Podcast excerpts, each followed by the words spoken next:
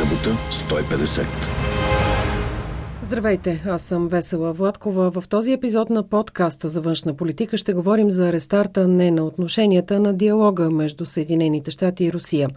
Чуйте специалното интервю за Българското национално радио на руския заместник външен министр Сергей Рябков, както и разговор с двама бивши помощник държавни секретари на Съединените щати Робърт Гелбарт и Даниел Фрид. За възраждането на трансатлантическите отношения говорим с Карл Кайзер, професор от Харвард и бивш съветник на американския външен министр Хенри Кисенджер, а от генерал-лейтенант от запаса Хайнрих Браус до 2018 заместник генерален секретар на НАТО ще разбере на къде върви НАТО след срещата на върха тази седмица. Джо Байден е петият американски президент, с когото Владимир Путин разговаря на четири очи. И двамата държаха очакванията от срещата умишлено занижени. И занижените очаквания се оправдаха. След женевските разговори САЩ и Русия продължават да живеят в студен мир. От пряк участник в срещата, руския заместник външен министр Сергей Рябков, в ексклюзивно интервю за Българското национално радио ще чуете за какво се разбраха и къде се разминаха президентите на двете водещи световни сили. С Сергей Рябков разговаря кореспондентът ни в Москва Ангел Григоров. Сергей Алексеевич, дългоочакваната среща в Женева между лидерите на двете най-големи ядрени държави Владимир Путин и Джо Байден вече е в историята. Вие бяхте в състава на руската делегация. Каква беше атмосферата по време на преговорите? Атмосфера в Женеве а, била предельна... Атмосферата в Женева беше крайно делова. Не бих казал, че беше неелектризирана. Лично аз не почувствах да прехвърчат искри. Това е добре. В края на краищата риториката и без това е в повече. И всеки ден стават събития, които дават поводи за размяна на любезности между Москва и Вашингтон.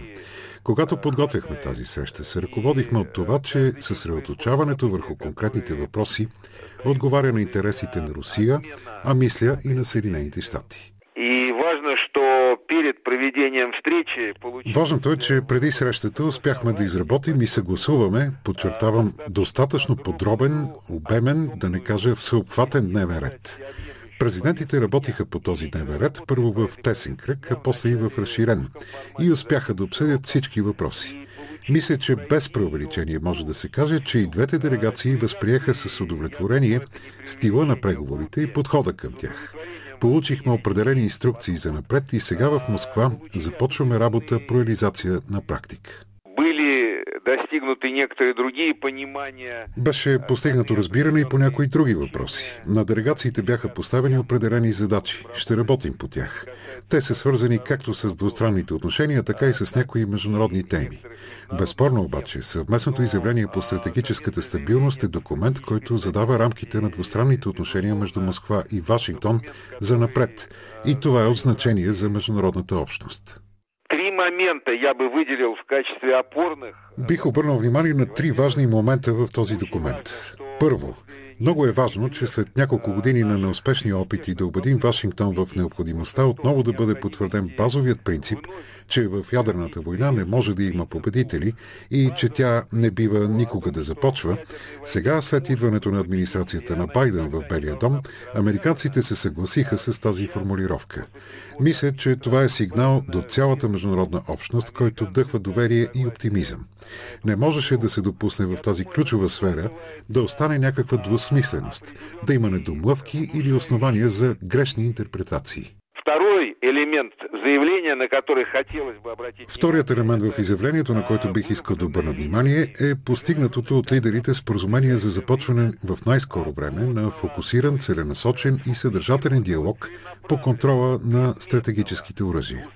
Тук е добавена и темата за намаляването на рисковете. Това също е много важно взривоопасной обстановки в отношении... В условията на взривоопасни отношения между Русия и НАТО, в условията при които заради безотговорните действия на Вашингтон през последните години бяха разрушени редица механизми за гарантиране на сигурността чрез контрола на въоръжението, сега е задължително да се съсредоточим върху свеждането на рисковете до минимум. Ще се занимаваме и с това. Между другото, в края на май в Москва се състоя кръг от консултациите с Съединените щати по изпълнението на двустранното споразумение за недопускане на инциденти в морските територии и във въздушното пространство. Диалог. Мы не хотим, чтобы пауза... Не бихме искали да се бави диалогът. Ще призоваваме американските колеги да сформират делегация, която да е готова да се срещнем в най-скоро време и да контактуваме на междуведомствено равнище. От своя страна потвърждаваме готовността си за такава среща и такава работа. Преговорният ни екип вече е готов. Позицията ни е ясна. Запознали сме Вашингтон с нея, включително и след идването на власт на администрацията на Байден. Трети елемент э, съвместного заявления Третият елемент в съвместното изявление, който е важно да бъде отбелязан в тази връзка, е, че двете страни подчертаха отговорността си като най-големи ядрени сили за ситуацията с международната сигурност и стратегическата стабилност в глобален мащаб. Не бягаме от тази отговорност. Заинтересовани сме другите държави да възприемат съвместната ни работа с Съединените щати в тази сфера като нещо позитивно, като вид за страховка. Знаем, че към темата има голям интерес. Ще се стараем да бъдем на висотата на тази отговорност. Как трябва да изглежда според вас новото руско-американско споразумение в сферата на стратегическата стабилност, което трябва да замени договора за ограничаване и съкрещаване на стратегическите настъпателни оръжия след изтичането му след 5 години? Хочу вам сказать, что в тех базовых документах... Искам да ви кажа, че в базовите документи, които представляват същността на руската позиция в момента и които са на разположение на Съединените щати, е предвидена определена гъвкавост по отношение на оформянето на бъдещите договорености. Не е задължително документът да е един. Още повече, че говорим за изработването на ново уравнение за сигурност, което трябва да отчита и технологичните постижения във военната сфера. За сега много въпроси остават без отговор. Има някои идеи, може да бъде комплекс от договорености с различен статут. Могат да бъдат и многостранни документи, ако в крайна сметка към съвместната ни работа бъдат привлечени и други ядрени сили. Бих искал да подчертая, че за Русия би било много важно да отчете ядрения потенциал на Великобритания и Франция, като най-близки съюзници на Съединените щати. Още повече, че в Великобритания се наблюдават тревожни тенденции. Съобщено беше за увеличаване на броя на ядрените бойни глави, с които разполага. Важно е всички тези моменти да бъдат отразени подобаващо в бъдещото равнение за сигурност, за което говорим. Готови ли сте за предстоящите консултации по въпросите на киберсигурността? На эту тему высказывался пълным образом. Президентът на Руската федерация се изказа съдържателно и конкретно по тази тема на пресконференцията в Женева. По време на преговорите, разбира се, темата също беше разгледана. Искам да подчертая, че ние сме за комплексен подход по този въпрос. На 29 септември миналата година под формата на изявление Владимир Путин направи поредица от предложения как да действаме с американците в тази сфера. Съединените щати в последни недели през последните седмици Съединените щати се фокусираха върху кибератаките срещу елементи от намиращата се на тяхна територия инфраструктура. Не бягаме от този разговор. Темата беше обсъдена в Женева.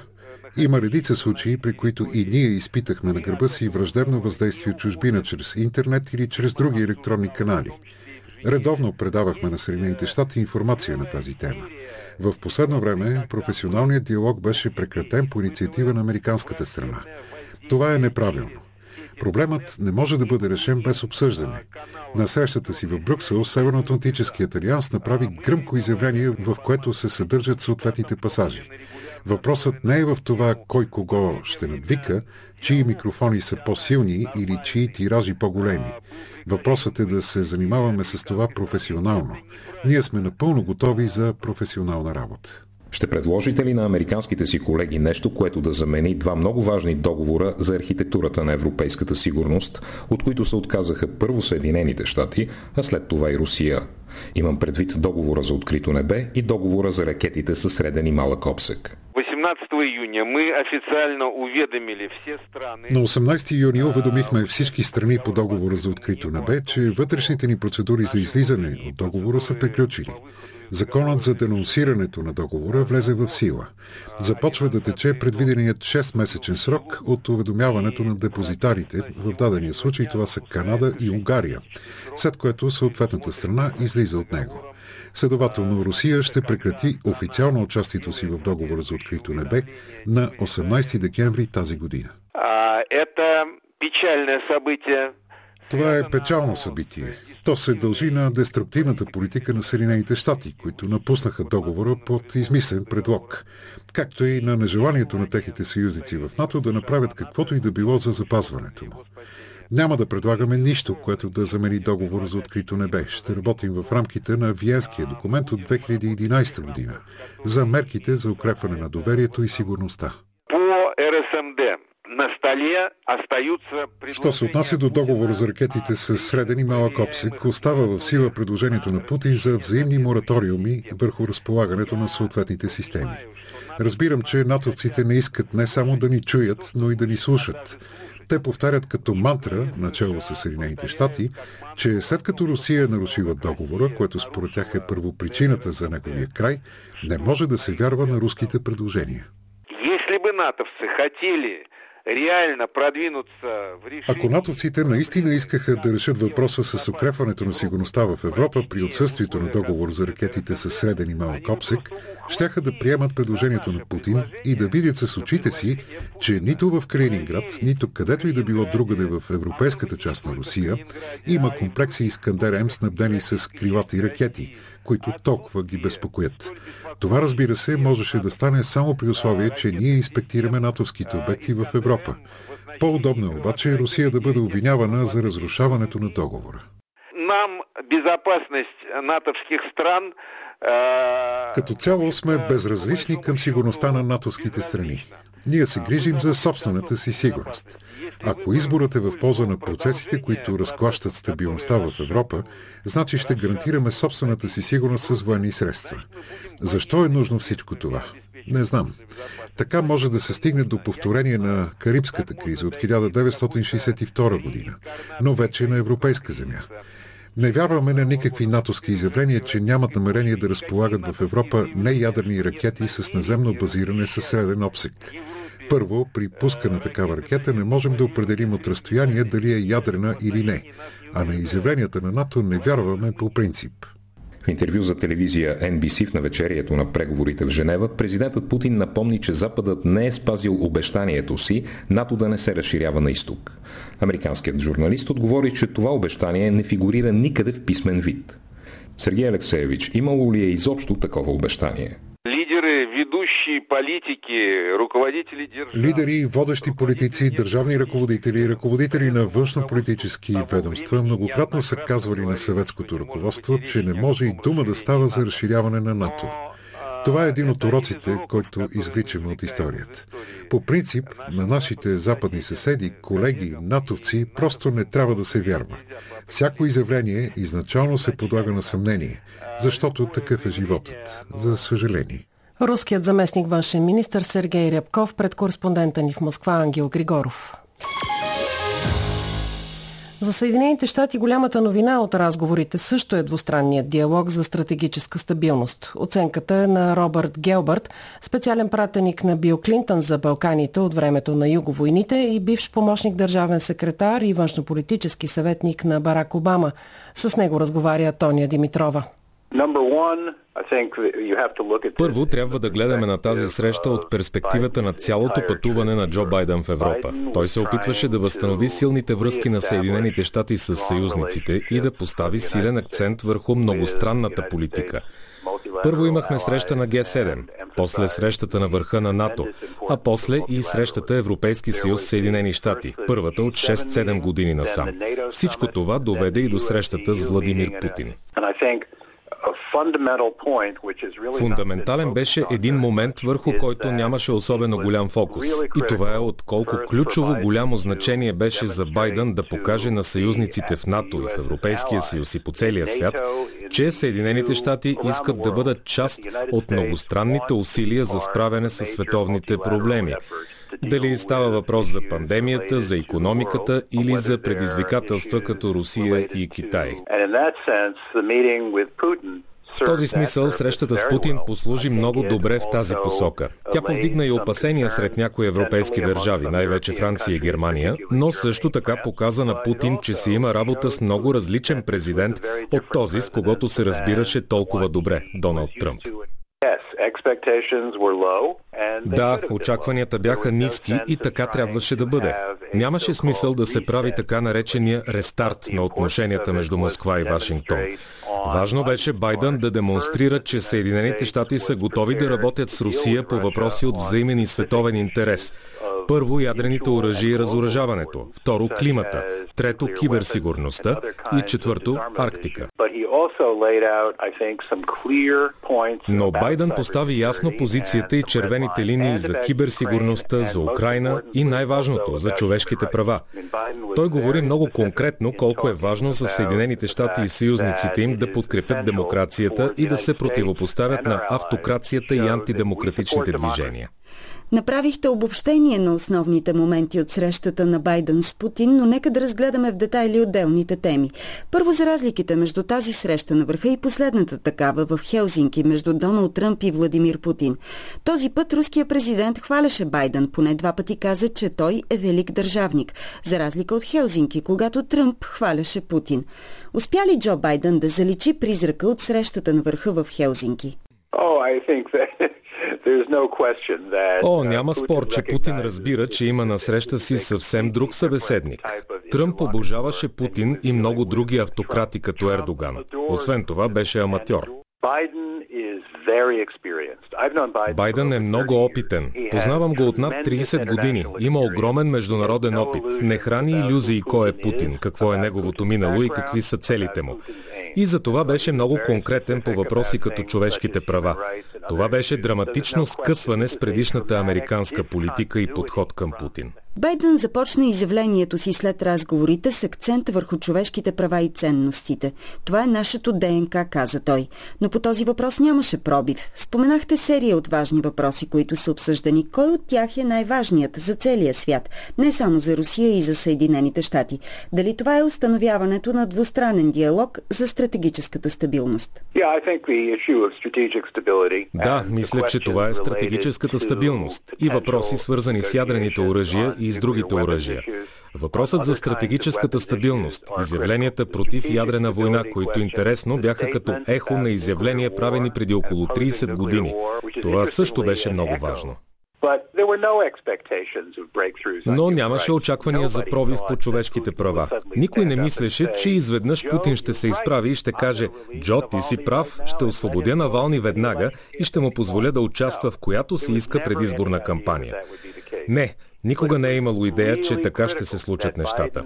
Но беше от ключова важност Байден да покаже на Путин, че това са приоритети на Съединените щати и на техните съюзници. По кои въпроси остават острите противоречия между двете страни? О, много е важно да се разберем, че Русия лъже. Лъже за оръжейни спогодби, лъже в спорта и във всичко останало. Байден разбира това и знае, че трябва да има проверка. Точно тази конкретна дума използва той. Каза, че не вярва, а търси проверка на думите. Това е вариация на думите на Роналд Рейган от преди много години, който казваше «Доверявай се, но проверявай». А сега Байден казва «Не се доверявам, но искам проверка». Това, което се случи всъщност е, че с тази среща беше поставена основа за договаряне на условия и рамки за преговори по въпроси от взаимен интерес и важност за целия свят. Колко важна беше тази среща за вътрешната политика на Джо Байден? Байден е интернационалист. Първата му любов е външната политика. Очевидно, той прекара първите пет месеца от мандата си съсредоточен върху вътрешни проблеми, най-вече заради COVID и економиката. Но той се чувства много комфортно, когато е сред европейски лидери. Вярва твърдо в многостранната политика и се чувства удобно в формати като срещи на върха на Г7, на НАТО, както и с Европейския съюз. И знаеше, че е критично важно за дневния му ред да покаже публично и лично, че Съединените щати и съюзниците им отново работят заедно в комфортна, сериозна обстановка по въпросите и интересите, които споделяме. Това е важно за американския народ, важно е и за европейците и за хората по целия свят. В началото на разговора ни казахте, че срещата повдига опасения у Франция и Германия. Какво имате предвид? Мисля, че има групи, вероятно в Германия, а може би и във Франция, със сигурност и в някои други европейски държави, които искат да има по-топли отношения с Русия и това е видимо от проекти като Северен поток 2. Държави, които са заинтересовани основно от търговски отношения и са водени от изцяло меркантилни подбуди. Байден се опитва да покаже, че Съединените щати не търсят война, не искат враждебни отношения. Но той отправи много ясни предупреждения в сфери като киберсигурността, например, че ако има нарушения, ще има и много сериозни последствия. В изказванията си Байден говори не само за интересите на Съединените щати, но и за интересите на съюзниците. Какво се опита да каже на Путин с това? Има ли преподреждане на геополитически пластове с тази среща на върха? По времето на Доналд Тръмп ставаше въпрос само за национален интерес. Това е подготвителна среща за бъдещи преговори между правителствата и идва в момент, когато в редица държави се разрастват проблемите с популистките движения и с авторитарно управление. Важно е в такъв момент да бъде развят флагът на демокрацията. Байден цели да покаже критичната важност на демократичните системи и нуждата те да имат превес над авторитарното управление. Путин и Си в Китай са със сигурност основни символи на авторитаризма. Демокрация и потвърждаване на демократичните ценности. Действията на президентската администрация и на Балканите, първо са санкциите по глобалния закон Магницки у нас, после и с указа, с който обект на санкции стават всички лица, които дестабилизират Западните Балкани, това също ли е част от дневния ред на Байден за препотвърждаване на демокрацията в Европа?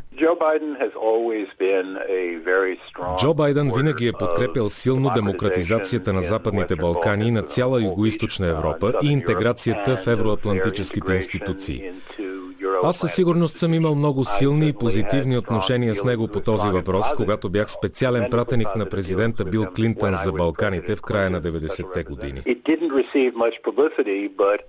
Не беше широко отразено, но преди няколко седмици Байден издаде указ за Западните Балкани, в който се говори за борба с корупцията.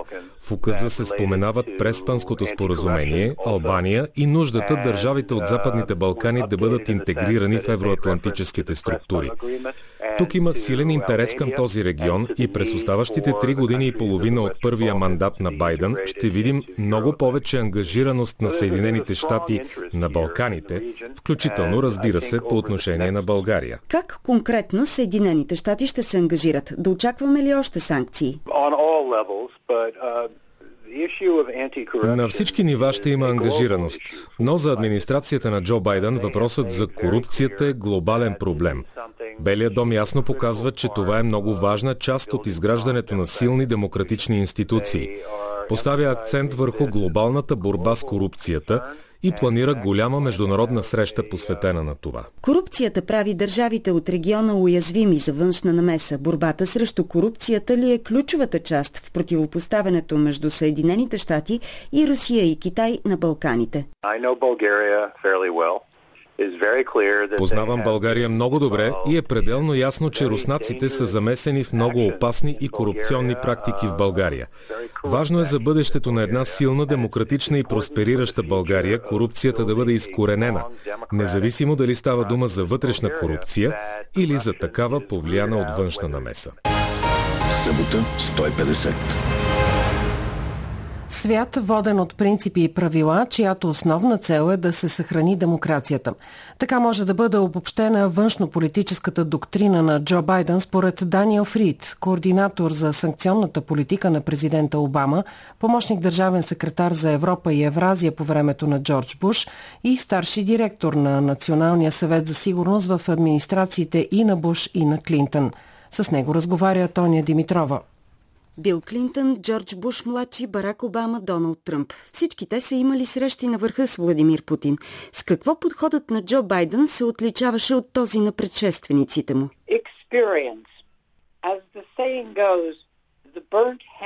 Опит. Има една поговорка – парен каша духа. Байден познава много добре усилията на Джордж Буш младши и Барак Обама да се ангажират с Путин.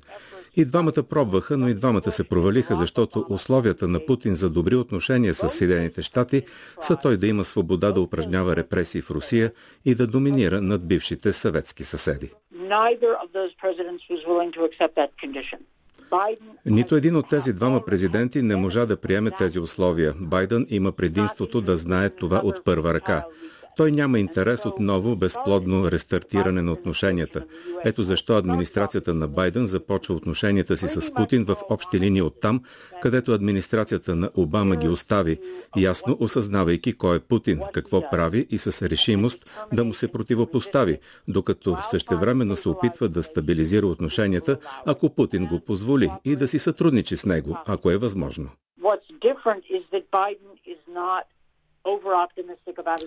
Различно е, че Байден не е свръхоптимист за възможностите си да се хареса на Путин или пък да го промени. Джо Байден иска предсказуемост и стабилност в отношенията между Съединените щати и Русия.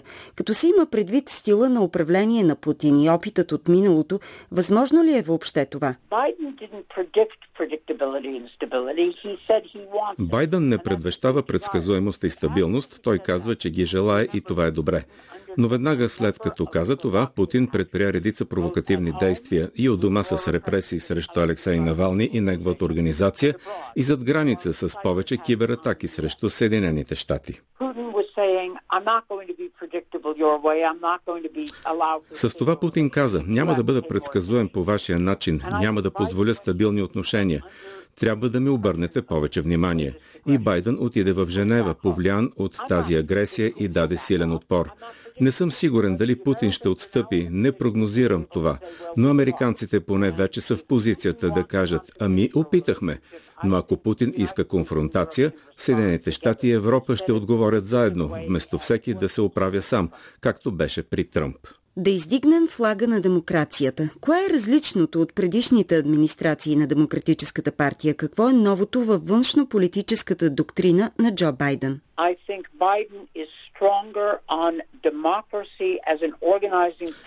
Байден смята, че е дори по-силен привърженик от Обама на идеята, че демокрацията трябва да е в центъра на американската външна политика и стратегия.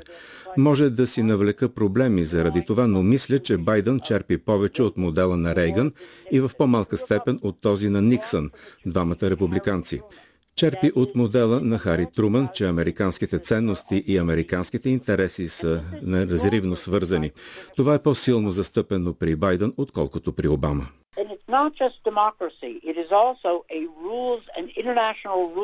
Не става въпрос само за демокрация, а за международна система, основана на правила, които съхраняват демокрацията. Една от темите на срещата на Г7 и особено на срещата на върха Европейския съюз, Съединени щати, беше, че всички трябва да обединим усилия, за да укрепим международните правила, за да се справим с съвременните предизвикателства и с авторитарните лидери Путин и китайския президент Си. Хари Труман и Роналд Рейган са президенти от времето на студената война. Паралелите с тях, вярвам, не означават връщане към тази ера.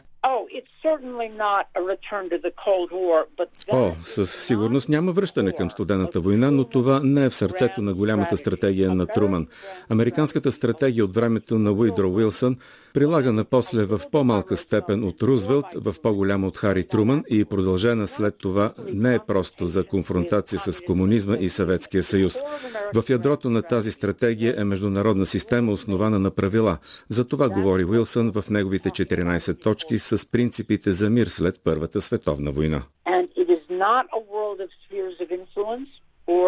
И не става въпрос за свят разделен на сфери на влияние или пък за велики сили, които се конкурират помежду си, независимо от ценностите им.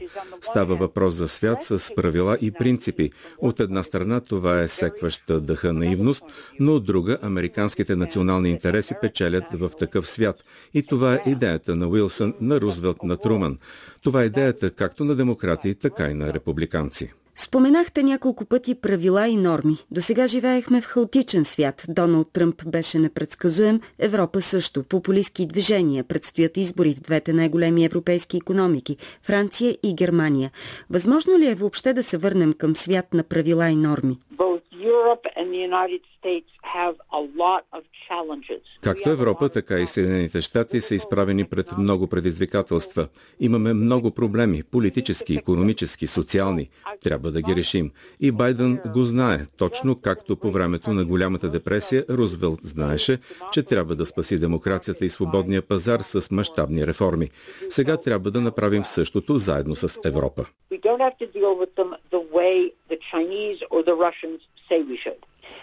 Но не да го правим така, както ни казват руснаците и китайците. До известна степен ситуацията сега наподобява края на 30-те години на 20 век. Тогава имахме сталинизъм, фашизъм, милитаризъм и изглеждаше, че либералната демокрация умира и че бъдещето принадлежи на тях. Не беше така, но платихме ужасна цена. България също плати. Всички платихме.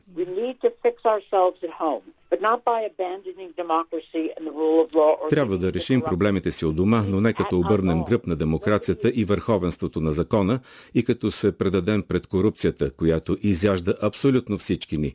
Никой не е иммунизиран. Интервю на Тония Димитрова с Даниел Фриид.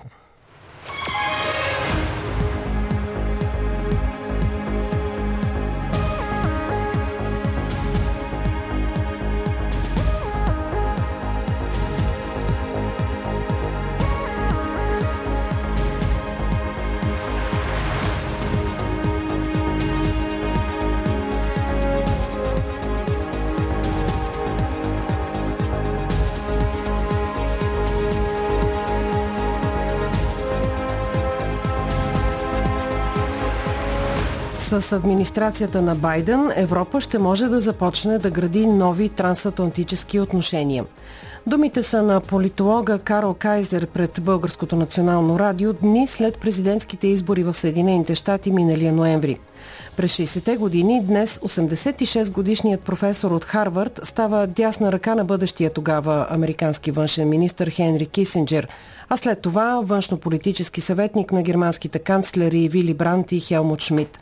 След едноседмичната европейска совалка на новия американски президент Джо Байден, отново потърсих професор Кайзер, за да говорим за тези нови отношения между Америка и Европа.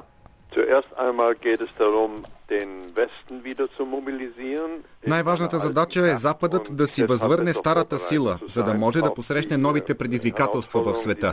Промяната, за която говори Байден, е в политиката по сигурността. Китай се превръща в проблем, а към старите военни заплахи се добавиха кибератаките. Байден все повече ще фокусира политиката си върху тези проблеми, защото не на последно място те касаят и вътрешната политика на Америка.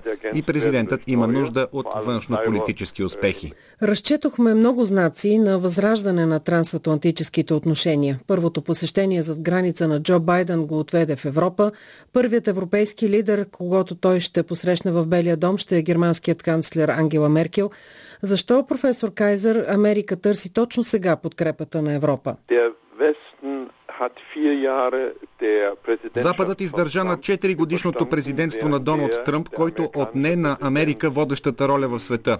Нещо повече, той отслаби целия Запад, като се отказа от партньорството с европейските съюзници.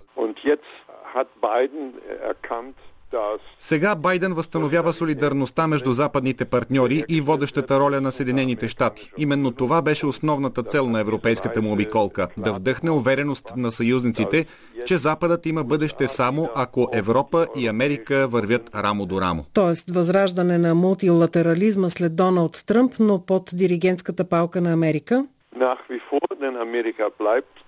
Въпреки трудностите вътре в Съединените щати, те остават водеща световна економическа сила, а и европейците искат Америка да се върне в ролята си на водеща западна сила. На фона на участие офоричното приветстване на Байден в Европа, френският президент Емануел Макрон беше видимо по-здържан. Още преди Байден да пристигне в Европа, Макрон индиректно поиска Америка да признае стратегическата автономност на Европа и да гради своите отношения върху тази основа. Готови ли са Съединените щати, професор Кайзер, да признаят на Европа известна автономност в решенията, например по отношение на Китай? Както в трансатлантическите отношения, така и в отношенията между Запада и Китай има зависимости. За разлика от Тръмп, който определи Европа като економически враг, Байден вижда в лицето на Европейския съюз важен партньор. За Байден един могъщ Европейски съюз е същевременно гаранция за сигурността и устойчивостта на Запада. В този смисъл настояването за стратегическа автономност на Европа не помага особено. Въпросът е Европа да може да действа, а не да е автономна. Европа никога няма да може да е напълно автономна в решенията и действията си, особено по отношение на сигурността тя винаги ще бъде свързана с Съединените щати. Така че сега е важно Европейският съюз да засили ролята си в света. а Байден знае, че това ще е от полза на Америка. Френският президент Макрон не е сам в желанието си Европа да е по-здържана в отношенията с Китай. Германският канцлер Меркел също не е крайна в оценките си. В този смисъл европейците надежден партньор ли са за Джо Байден, който търси съюз за да ограничи автократичните режими в Китай и Русия, докато Франция и Германия подчертават економическите си отношения с двете страни. Различните виждания на западните партньори какви отношения да поддържат с автократичните режими по света си остава проблем. И това е разбираемо. Европа е економически много по-зависима от Китай, отколкото Америка. А економическите връзки са голямата разлика с годините на студената война. Бившият Съветски съюз не представляваше економическа, а военна заплаха. За разлика от Съветския съюз, Китай е економически партньор, с когото сме тясно обвързани. Не можем просто да скъсаме връзките с Китай. И в това е голямото предизвикателство за Запада. Европа и Америка добре осъзнават това. Както между другото са наясно, че няма да изгладят различията си по въпроса. Колко единодушни могат да са Америка и Европа, професор Кайзер? Дойде ли времето, когато Европа не може повече да си позволи да не заема категорична позиция, да изчаква? Това поведение е особено характерно за германския канцлер Ангела Меркел, но тя, както знаем, на есен напуска политическата сцена. Европа няма да може повече да се придържа към неутралитет или равно отстояние от конфликтните страни, нито по въпросите на сигурността, нито по въпроса с спазването на човешките права. Европейският съюз е част от Запада, където Съединените щати отново поеха водещата роля. Отново намеквате за президентството на Доналд Тръмп. За европейските съюзници на Америка това всъщност е проблем. Те не знаят дали след 4 години няма Тръмп или някой като него отново да бъде президент. Може ли Европа да разчита на приемственост от страна на Белия дом? Никой не може да погледне в бъдещето. Разбира се, че е възможно Тръмп или някой като Тръмп да влезе отново в Белия дом. За да не се случи това, Европа може да направи две неща. Първо да поеме протегнатата ръка на Джо Байден и да подпомогне неговата външна политика, защото тя има пряко отношение към вътрешната политика на Съединените щати. И второ, надявайки се, че няма да има повторен мандат на Тръмп, европейците трябва да продължат да укрепват Европейския съюз и на първо място неговата сплотеност. Коментар на професор Карл Кайзер за събота 150.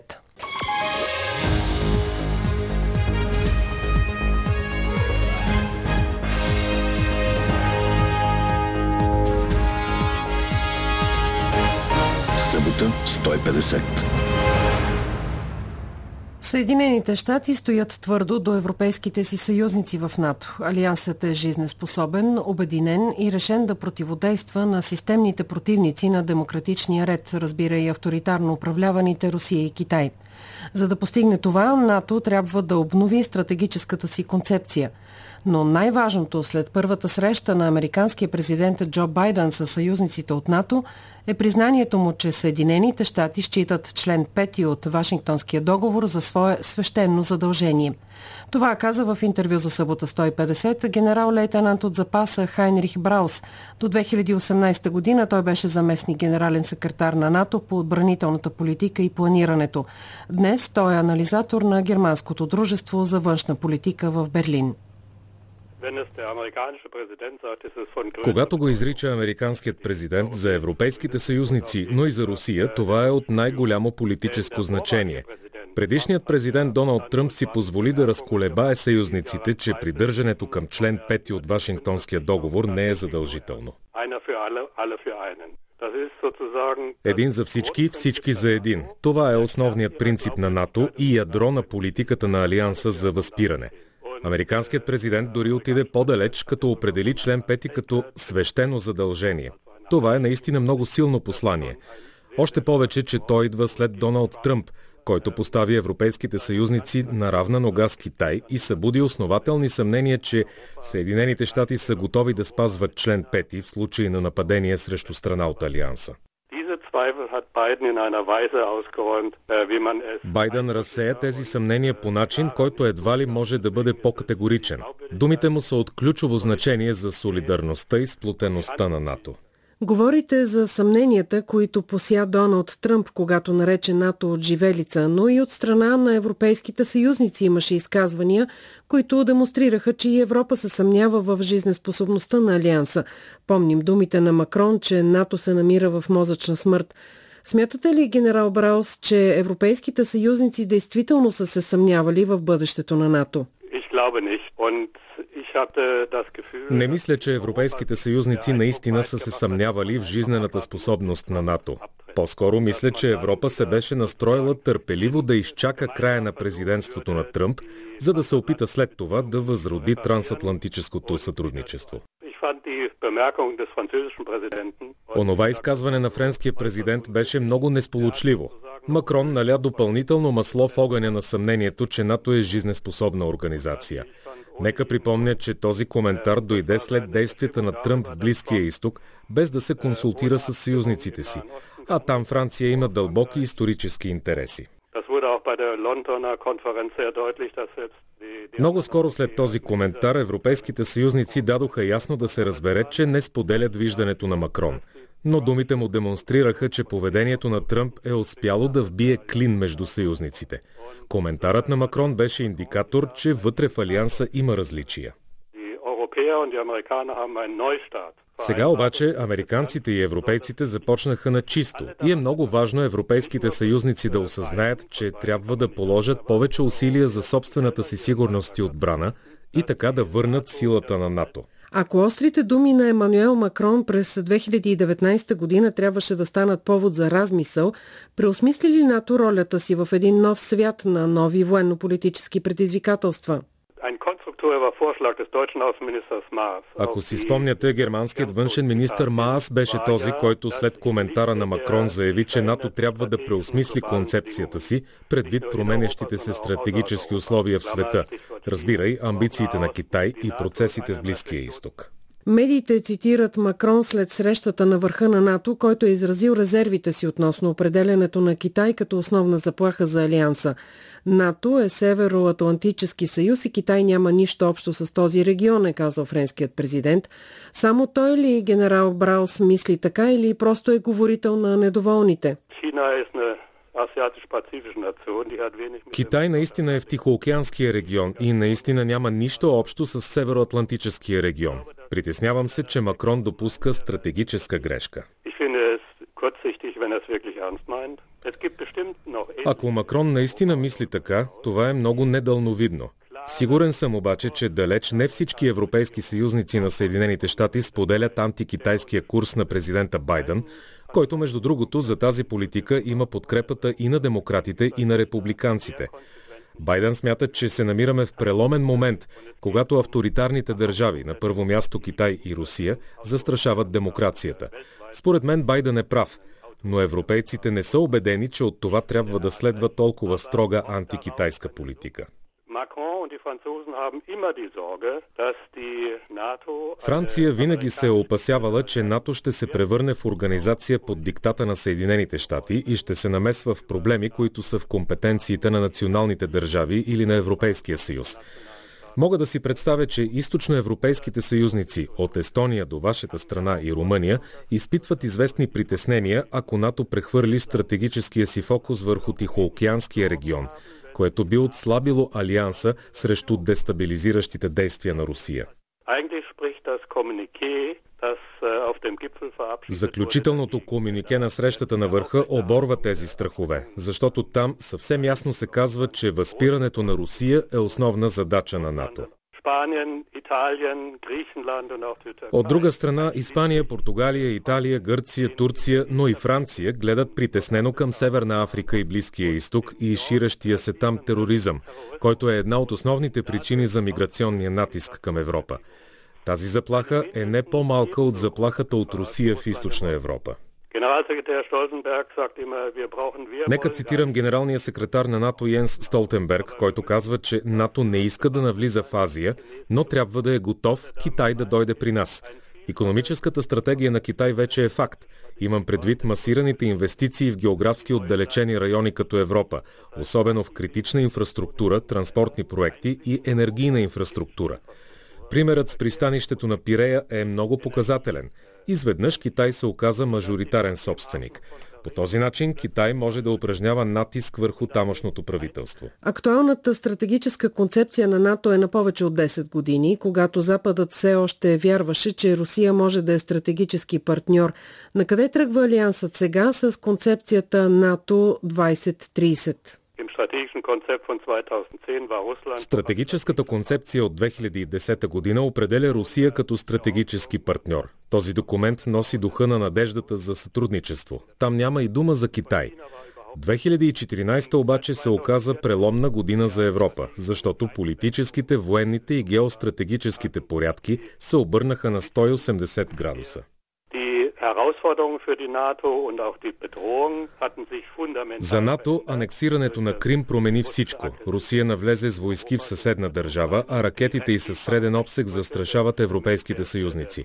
Към това трябва да добавим и растящите амбиции на Китай да се превърне в световна сила, която да е економически, политически, технологичен, военен и не на последно място идеологически конкурент на Запада.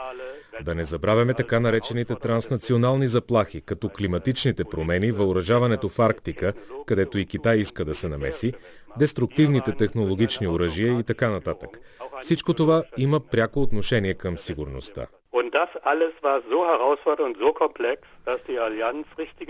На фона на тези процеси НАТО трябваше да започне обновлението си, така че да може да изпълнява основната си задача – отбраната на страните членки. Амбицията на Байден е да обедини за общи координирани действия демокрациите както в Европа, така и в Тихоокеанския регион. Затова срещата на върха на НАТО реши да създаде консултативен орган, така че демокрациите в света да могат да изработят общ подход към властовите амбиции на Китай. Казва Озе генерал-лейтенант Хайнрих Браус, бивш съместник генерален секретар на НАТО в интервю за събота 150.